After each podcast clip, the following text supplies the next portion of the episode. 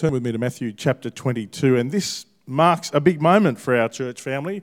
We've been on this journey for four years, working our way through the Gospel of Matthew, and we're at our last chapter, starting chapter 22. We might, uh, Kyron, if we can turn the house lights up so people here at Mornington can uh, actually read their Bibles, that'd be helpful.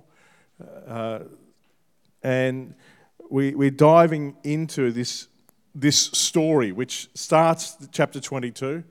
Uh, no, is there, can we turn the house lights up any further? Is that just it's helpful for people to be able to. Read. There we go. Oh, it's very bright.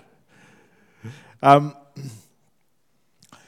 so as we dive into this last chapter of Matthew, one, the, the reason we've been focusing on the Gospel of Matthew is for the first 1500 years, the Gospel of Matthew was the most treasured Bible book of the New Testament church, uh, well, of the Christian church. It, it is a, a gospel, and that's why it's first in the New Testament. It's a gospel that's written from a Jewish perspective, and it's a gospel you really need to watch your footnotes on because it is uh, always, in almost every chapter, referencing the Old Testament. And so we'll be looking again at some of those Old Testament implications of what is uh, mentioned. And I love the gospel. I mean, it feels like ages ago since we were looking at the Sermon on the Mount. Uh, well, it actually was three years ago. We have been taking this journey. Uh, but so many of the, the Bible verses that have shaped our world are contained in this gospel. And if you want to go back, we actually there's actually what they call a YouTube playlist, and you can uh, actually watch every single message. From, you can track the whole Gospel of Matthew if you'd like to do that on our Facebook or YouTube page.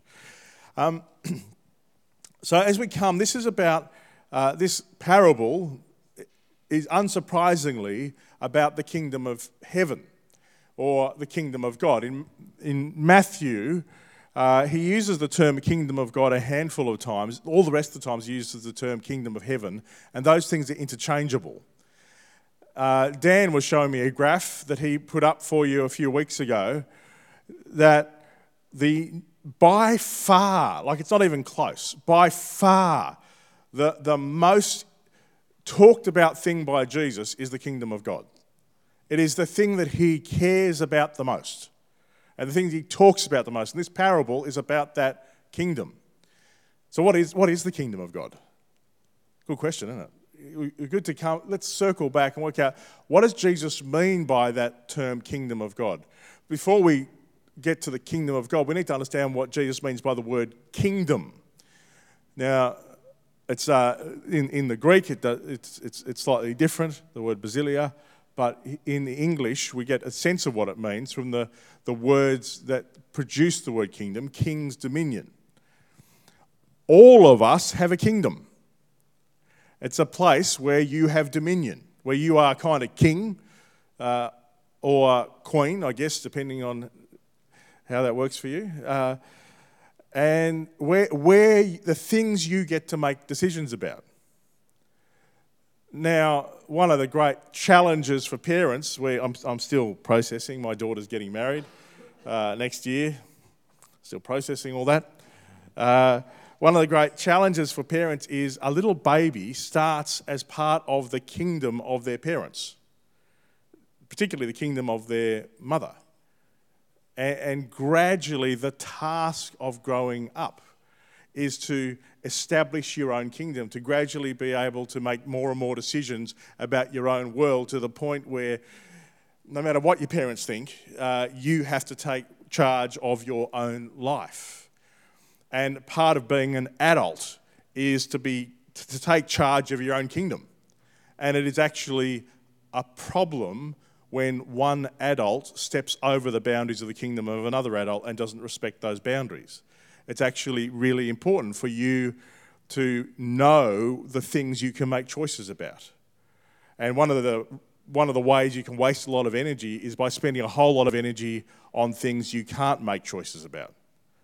Uh, the most effective way to live your life is to focus on the things you can change. Uh, that's where we get the serenity prayer from, for those who remember that about. Um, now, so that's the kingdom And all adults have things you can make choices about.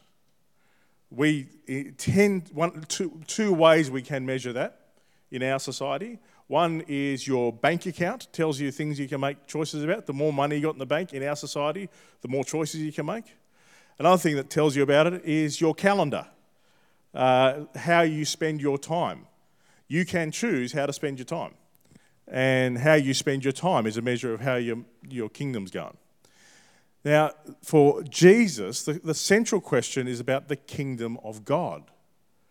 And the central transaction in, uh, in the heart of Christianity is the choice not to have your kingdom ripped away from you, but the choice to let Jesus be in charge of your kingdom.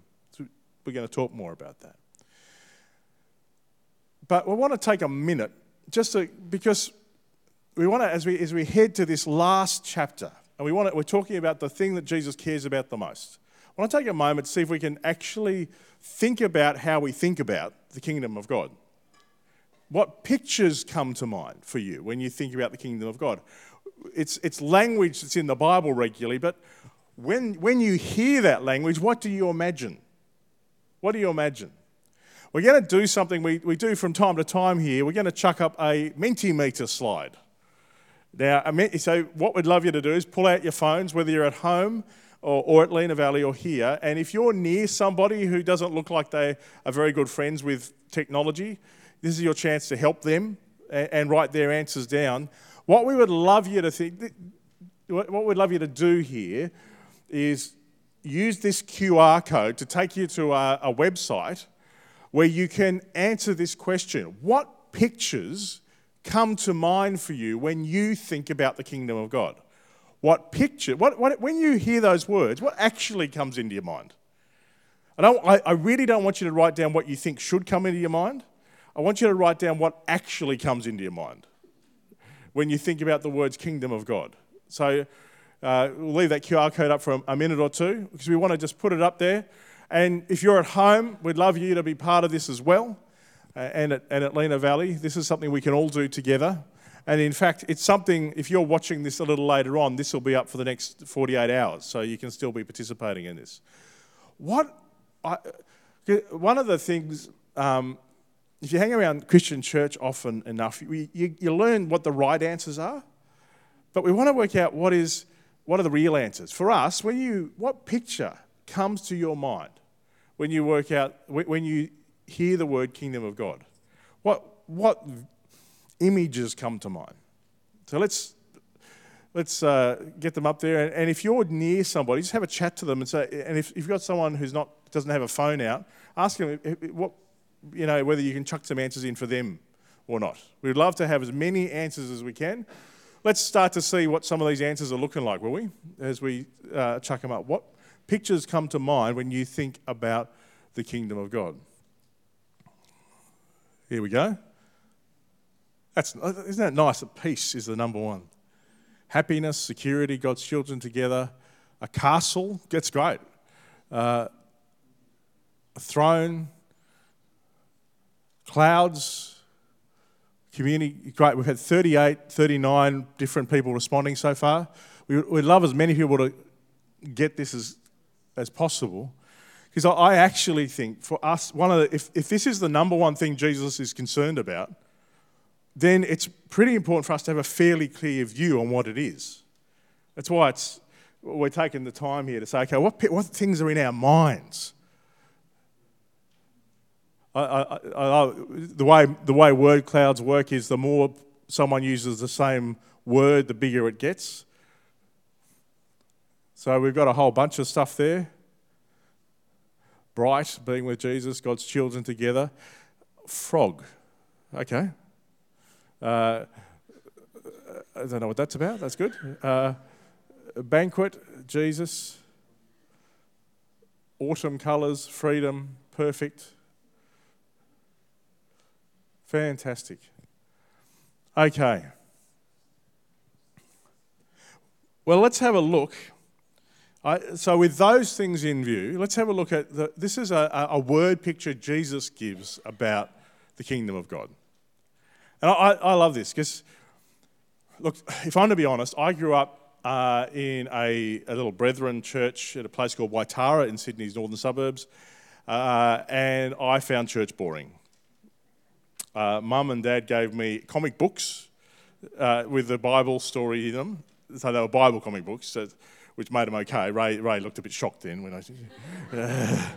Uh, so it was definitely okay. And, uh, you know, I, and so I'd sit there reading my Bible comic books.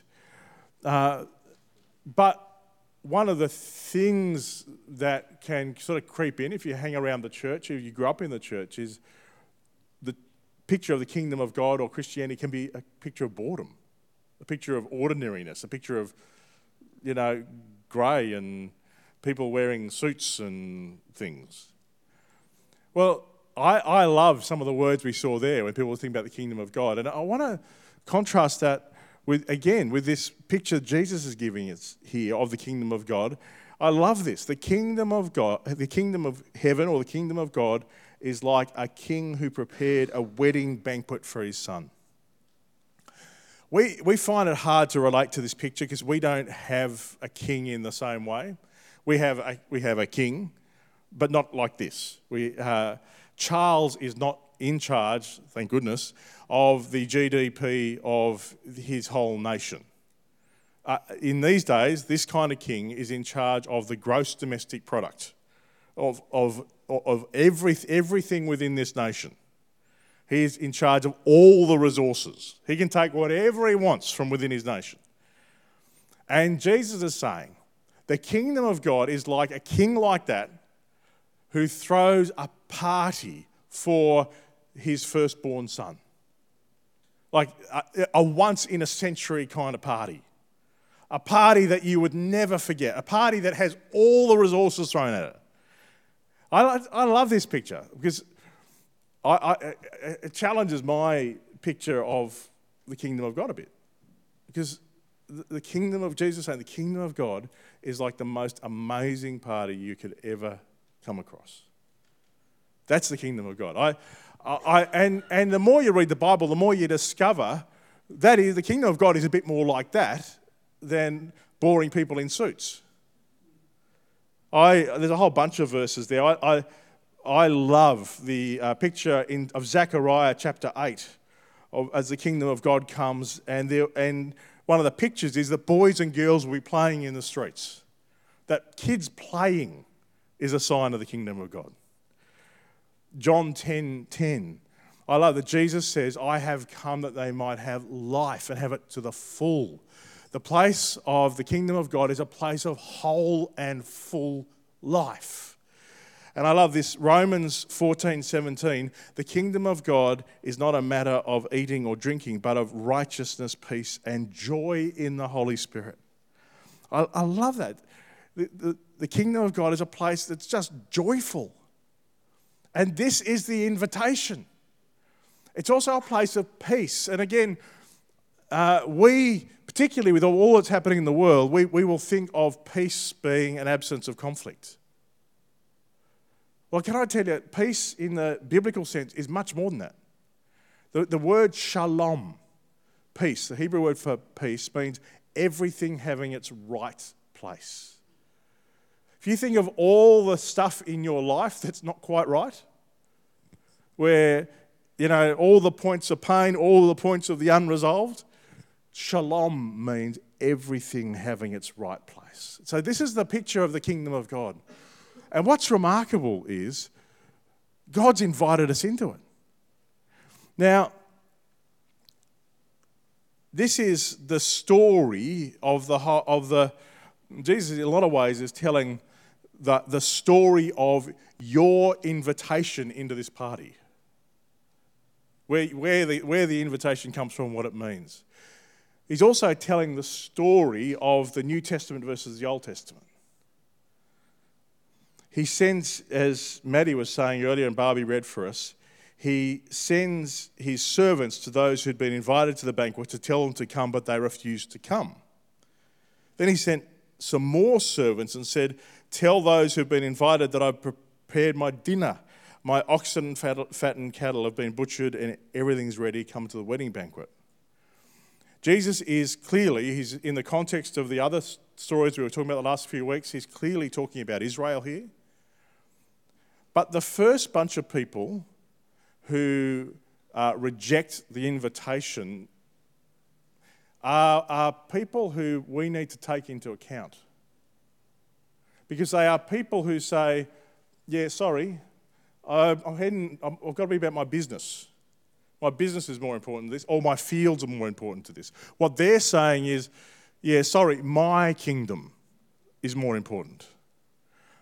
Jesus, in the parable of the sower, says that what, the thing that's going to come in and choke the kingdom of God, the life of the kingdom of God, is the worries of this life and the deceitfulness of wealth.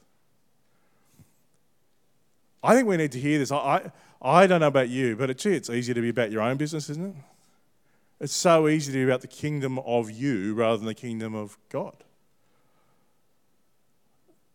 And the consequences of that are pretty serious. Jesus says we are to seek first the kingdom of God. Now, there is this next group who are, who are not just oblivious, they're actively hostile. Uh, they mistreat the servants and kill them, and the king was enraged. So, very clearly, for Jesus, this is a picture of the way Israel treated the prophets and, and the messengers, and, and ultimately the ultimate prophets, sort of saying, This is what's going to happen. Now, Jesus uh, says the consequences are serious. And it's uncomfortable. And, and this, there's bits of this story that are uncomfortable, but we do need to hear this. That you can choose, if you like, to be about your own business. You can choose to be full of yourself. You can choose to persecute anybody who would want to tell you something else. But the consequences are serious. I, I love this next bit though. So the king realizes the people who were, first chosen aren't going to turn up. So he says, The wedding banquet is ready, but those I invited didn't deserve to come. So go to the street corners and invite to the banquet anyone you find. So the servants went out to the streets and gathered all the people they could find, the bad as well as the good the wedding hall was filled with guests. I love this. I don't know, I, what I know is there's a whole bunch of people who feel like they're not good enough for God. What this is clearly saying is no matter what your history has been, the, all that matters is how you respond to the invitation. I love that the bad are right there with the good. All that matters in your life is how you respond to the invitation. And Jesus is saying the invitation's available to everybody. This is what grace is about. You don't earn your way to the party. You don't be so good that God says, Yeah, here's your special ticket. No, you, you are invited to the party because of the king, not because of you. And that would be enough, wouldn't it? That, would be enough. That's a, that's a nice story. That's a, a nice encapsulation of the gospel. But then there's this awkward little bit here that comes next. There's this awkward little bit of the story that says, when the king came in to see the guests, he noticed a man there who was not wearing wedding clothes. He asked, How did you get in here without wedding clothes, friend? The man was speechless. The king said to the attendants, Tie him hand and foot and throw him outside into the darkness where there will be weeping and gnashing of teeth. It's a bit awkward. I like talking about the good news. I like talking about grace. I like talking about how the bad people get in. But here's someone who's not wearing the right clothes and he gets it in the neck. What's going on? Well, again, this is where we got to understand We're not playing party games on a Sunday morning as we come to, to Jesus, as we come to the foot of the cross. What had this person done wrong? What the text is clear, the subtext of the, this text is clear. This person could have worn the appropriate clothing. This person could have got dressed up in the in the in the wedding clothes. The, the tradition was you'd wear like a brand new set of clothes, the best clothes you could afford, and you'd turn up and you and you, and it's a, a sign of respect. This person wanted all the benefits of the party without putting the king in his right place, without respecting the king properly. I actually think one of the, the great challenges for our nation and the Western world right now is we want all the benefits of the kingdom of God. We want peace and equality, and we want justice and mercy, and we want all of that, but we just don't want God.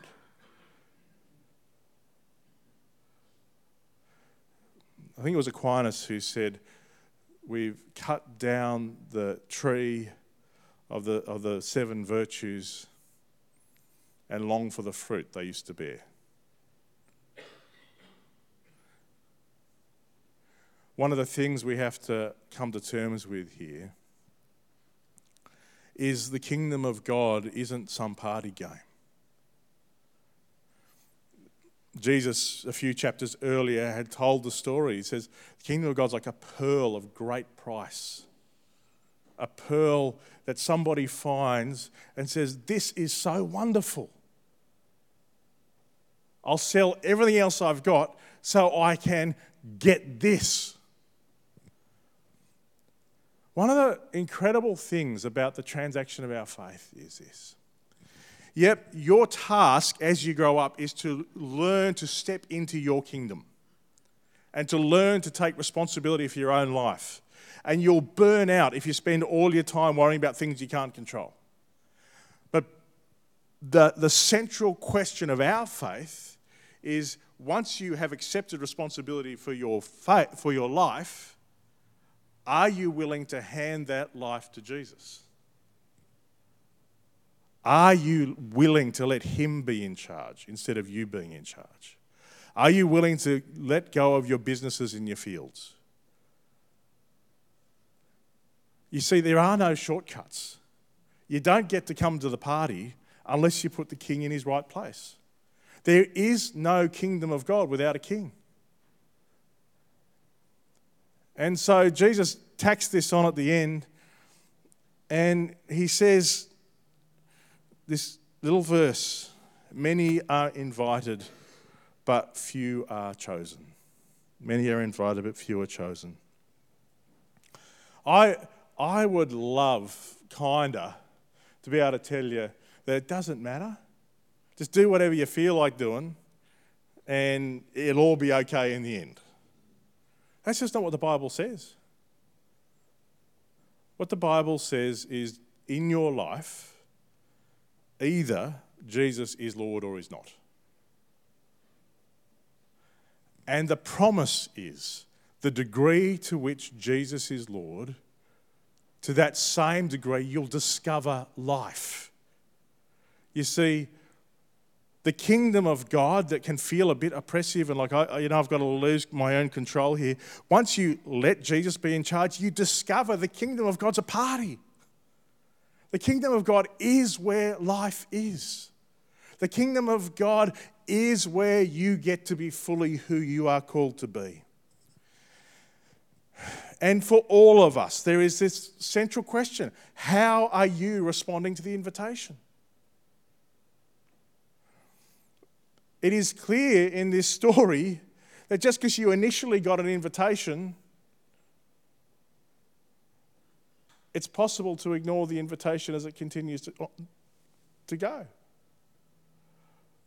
Now, I am not exactly sure how it all works, and theologians have debated it. But I trust, you know, and I trust Jesus' grace. But if, you if you've been coming to church for a long time and you kind of know that there was a time where you have given where you gave Jesus control. But for quite a while now, you've been you've reefed the steering wheel back and you're in charge. It actually matters. One of the things I can promise you is you will have already discovered over and over again that you being in charge isn't the best way. Have you noticed that? It doesn't lead to life. But also, what Jesus is saying here is, is it's a pretty significant choice to make. Or you may be at a point where you've never actually responded to the invitation. I, what, a, what a place to be. If you know that part of you is ready to say, Yep, Jesus, I, I, I'm sick of trying to do it my way and I want to do it your way, it is the best moment of your life as you open yourself to all of who Jesus is. I'm just going to pray as we, as we bring our message to a close. But this is one of those moments where I think it's really important. There's a whole bunch of people in our city who are asking for our prayer.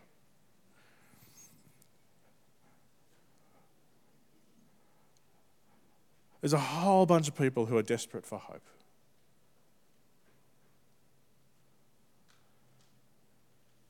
And one of the things we need to make sure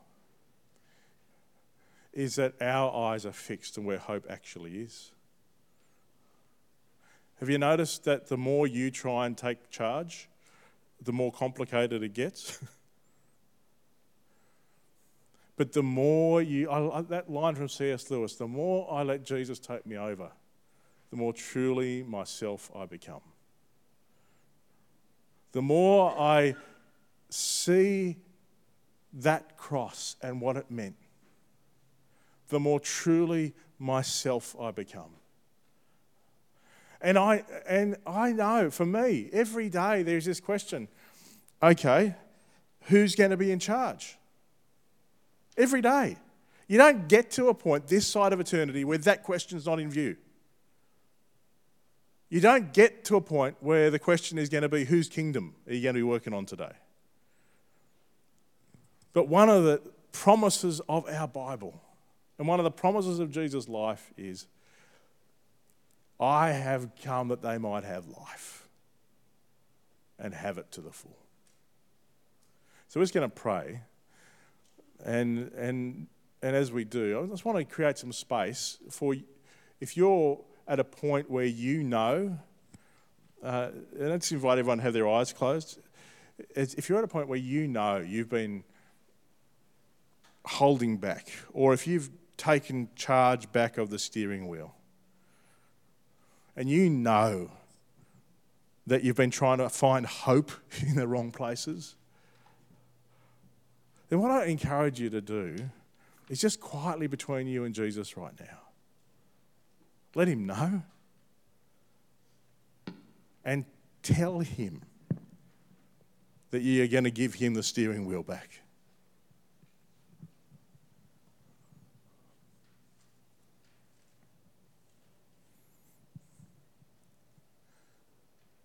You might be watching online right now, and this is the first time you're hearing this the idea that there is life available through Jesus. It's not complicated. All you need to do is say, Jesus, come into my life. I don't want to do life my way anymore. I want to do life your way. And watch what happens. That's the start of the journey.